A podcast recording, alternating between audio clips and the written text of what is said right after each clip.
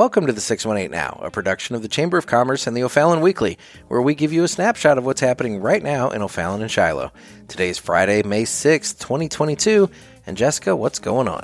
Nick, I have somewhat of a riddle for you. Oh boy. Ready? There is a building in town that you probably drive by nearly every day. It's a house, but nobody lives there.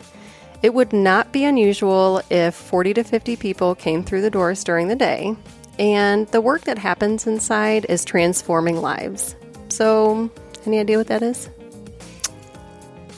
No. No, I, I can, don't. You're thinking like a church or a hospital or something. Well, I, mean, a I, hospital, I have some actual jokes, but I'm going to let them go. Okay. they're probably not chamber podcast appropriate. So, but no, what is it? It is the OTHS Transition House, and it is located at the corner of South Smiley and Highway 50. Ah, okay. Okay. It is part of the high school, and their goal is to assist 18 to 22 year old special education students develop desirable work habits and provide meaningful life experiences. You know, I have driven by and I've seen a minivan parked out front, and I've also seen kids walking from the house to the high school, and I kind of, I, you know, I wonder what's going on in there. Um, but I think we've written about it in the paper. You've covered a little bit at least in the paper in the bit. past, yeah.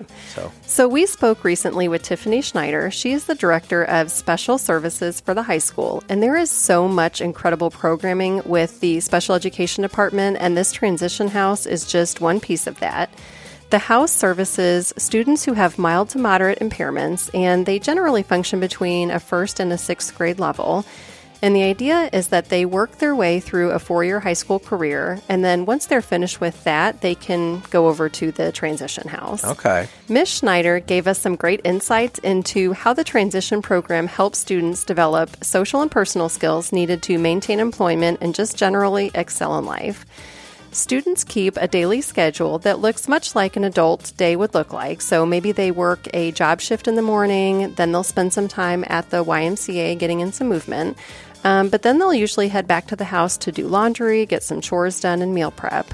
The house is set up like like a house. It's a house. It's got a full kitchen, laundry room, and the like.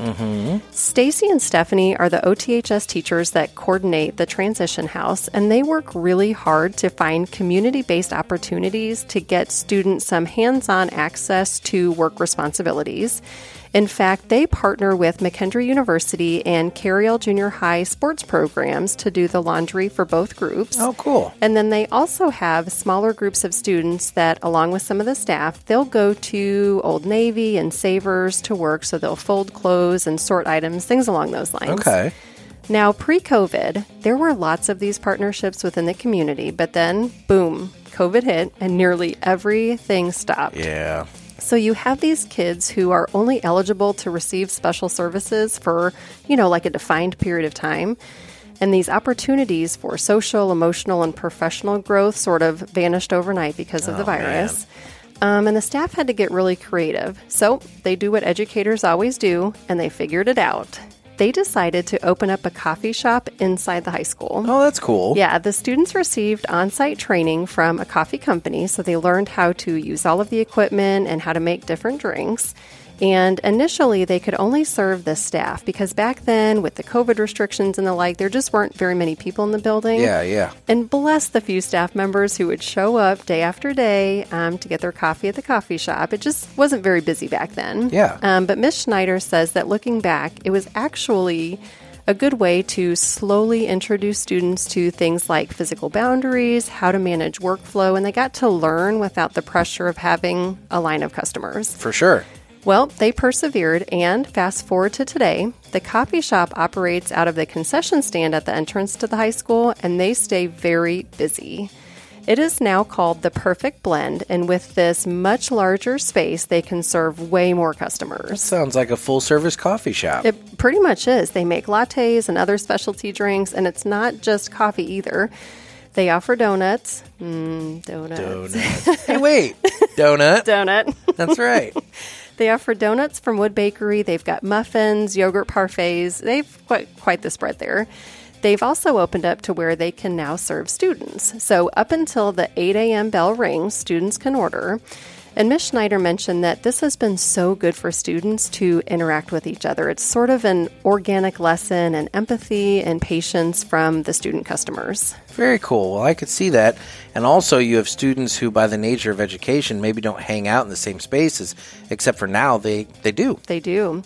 So they can serve students until 8 a.m. and then from 8 a.m. until 11:30, services are available only to staff members. Here's the thing: the menu and ordering it is all done online. Wow! And then the student baristas make and then deliver the orders to the classrooms. Very cool. She mentioned that for some of the lower functioning students, it has been great opportunity for them to learn like how to navigate the building, and they've got their barista carts. And I mean, I can just picture it now. These people are like probably the kings and queens of the halls as they deliver these um, much anticipated orders to oh, staff. I bet.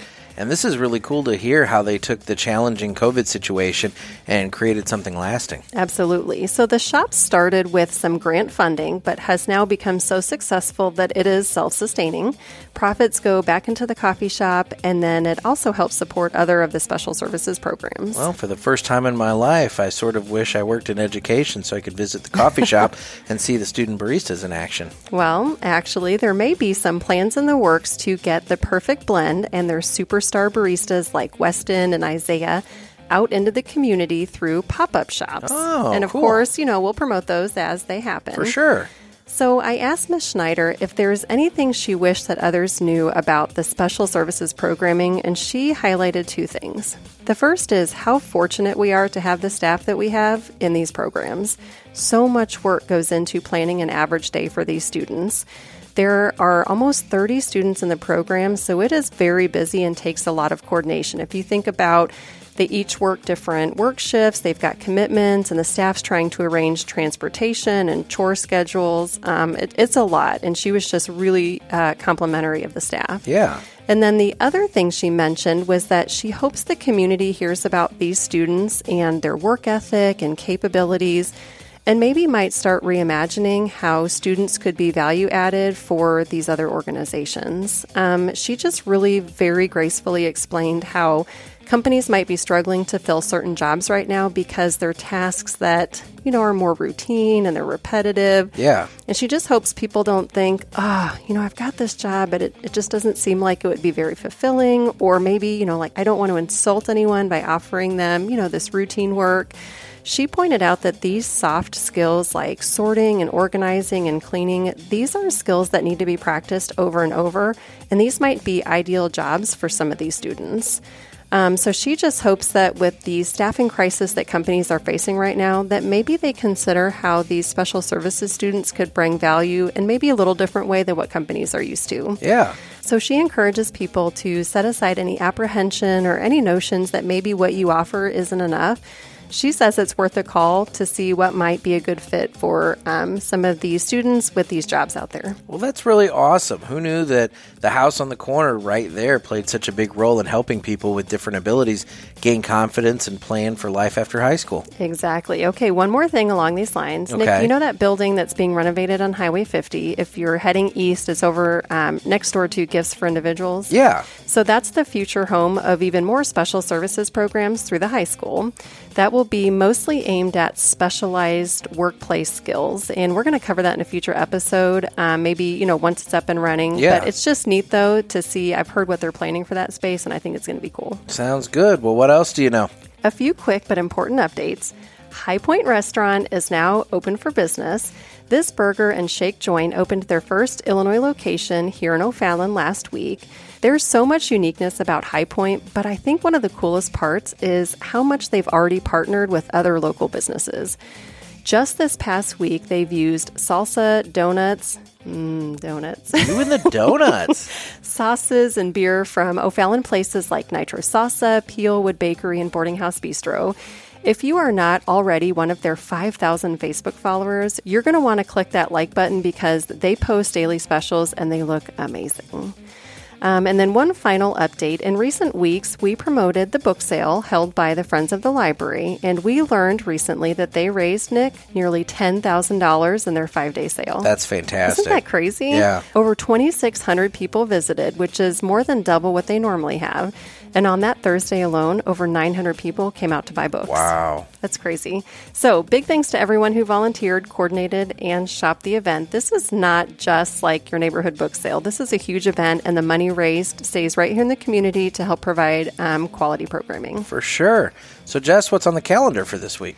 O'Fallon Fire and Rescue has collected firefighting gear to send over to Ukraine. It sounds like they've collected more gear than they anticipated, so they've had to make some adjustments to the shipping. Um, but what hasn't changed is that they are still in need of financial donations to help cover the cost of shipping the equipment overseas. If you would like to donate, checks can be made out to the O'Fallon Fire Department and dropped off at the fire station headquarters on Taylor Road over there by the sports park, or mailed to the address that we'll include in the show notes. This Sunday, May 8th, is Mother's Day, and the Regency Conference Center is hosting their annual brunch. Now, this event usually sells out, but this year they've set it up into four different sessions with easier access to seating. Mm-hmm. Two of the four sessions have already sold out, but there's still space in the 10 a.m. and the 1:30 seatings. Um, it's a wonderful event, and reservations are required, but we'll link to that in the show notes. Will they have donuts? I don't know. Okay. I, I figured so. you would know. mm, donuts. Donut. Next Saturday, May 14th, is Founders Day in the downtown district. There are activities all throughout the day to include a live auction where O'Fallon experiences will be auctioned off. And now we've covered that in a previous episode, and we'll link to that in the show notes. Cool. Also on Saturday, May 14th at 6 p.m., is an evening with the History Guy at O'Fallon Station. Now, very early on in our podcast days, we highlighted O'Fallon resident Lance Geiger. He is also known as the History Guy. Mm-hmm. His YouTube channel, if you recall, has over 1 million followers. He does some deep dives on events that you would expect from a history guy. So he goes through certain battles, um, important people, but he also has videos on the history of things like orthodontics or the history of allergies.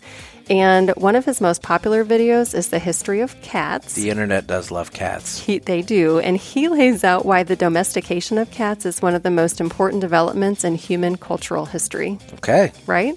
Um, so this is set up to be a night of education and fun. It is a ticketed event. Tickets are twenty dollars and includes two drinks, and all of the proceeds support early childhood literacy initiatives. So we'll link to that in the show notes.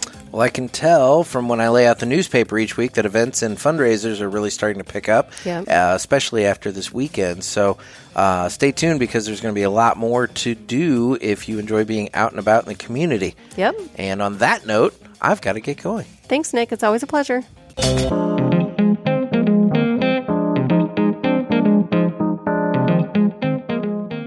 This podcast is a production of the O'Fallon Shiloh Chamber of Commerce. We're a nonprofit with over 600 members, and together we welcome, unite, and promote business.